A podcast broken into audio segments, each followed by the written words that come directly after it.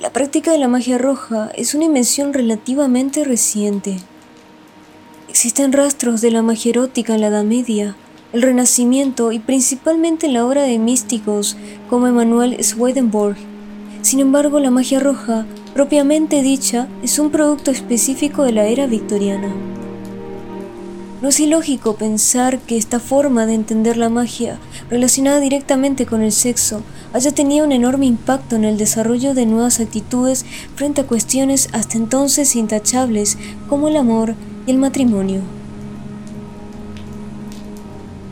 De todos los profetas de la magia roja en la era victoriana, se destaca una figura controvertida, enigmática y prácticamente desconocida por la mayoría, Pascal Beverly Randolph. La contribución más significativa de Randolph al ocultismo victoriano y también la más polémica es el sexo.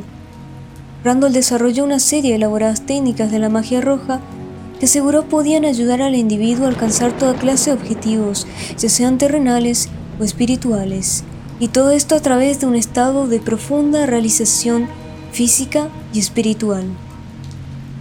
En última instancia, Randall creía que la magia roja tenía el poder de desatar nudos profundamente arraigados en la psique. Sus técnicas tuvieron una tremenda influencia en distintos movimientos ocultistas de la era victoriana y otros desarrollados durante el siglo XX, entre ellos la Ordo Templi Orientis, a la cual pertenecieron hombres de la talla de Aleister Crowley, creador de la filosofía de Telema, y Gerald Gardner, creador del movimiento Wicca, hasta llegar a organizaciones como la Orden Tifoniana, cuyo profeta principal, extrañamente, es nada más ni nada menos que H.P. Lovecraft. A pesar de su nombre e influencia, Randall cosechó un interés casi nulo de los historiadores. De hecho, existe apenas un puñado de ensayos acerca de su notorio aporte a la magia roja en la era victoriana.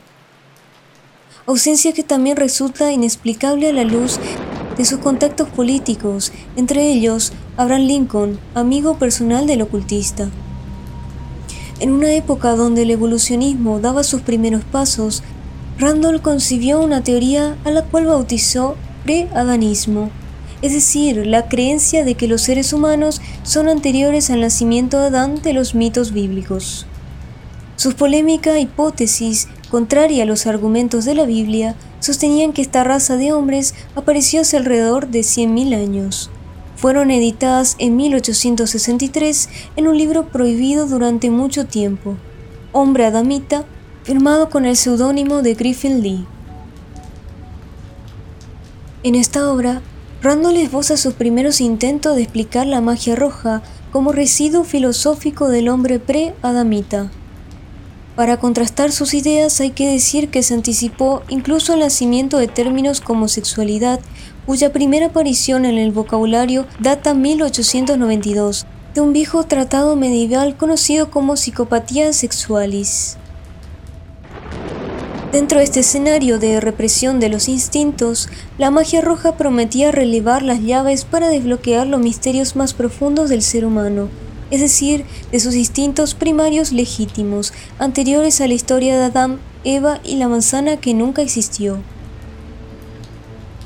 La era victoriana consideraba que el sexo es una fuerza poderosa pero también potencialmente peligrosa, un poder sagrado que puede ser crucial para alcanzar la relación personal para que su abuso también pueda concebir a la rutina social, de tal forma que la reprimió, la silenció, la hizo partícipe del costado más primitivo del ser. La magia roja, en cambio, intentó salvarla de la prisión moral. También hay que decir que Randall exageró al empoderar de tal forma el sexo, convirtiéndolo en un vínculo potencial de las fuerzas más oscuras del universo.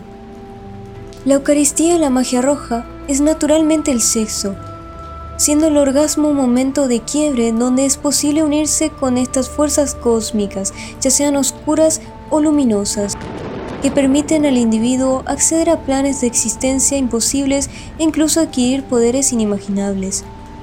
Tal vez para ahorrarse algunos problemas legales, Randall recomendaba que la práctica de la magia roja debía ser realizada dentro del marco matrimonial, profetizando enormes peligros para aquellos aventureros que exploraran sus posibilidades por fuera de esta institución. Lo verdaderamente curioso de esta filosofía de la magia roja es que su fundación coincide con otras prácticas notables de Randolph. A medida que fue profundizando en el poder del erotismo, se fue convirtiendo en un fuerte defensor de los derechos de la mujer. Incluso fundó un grupo abolicionista que buscaba sentar las bases de una nueva sociedad igualitaria, libre y sin distinciones de raza. Ese quizás fue el mérito de la magia roja, entender que el sexo no es un pecado, sino una bendición. Con esa certeza es relativamente sencillo combatir otros prejuicios.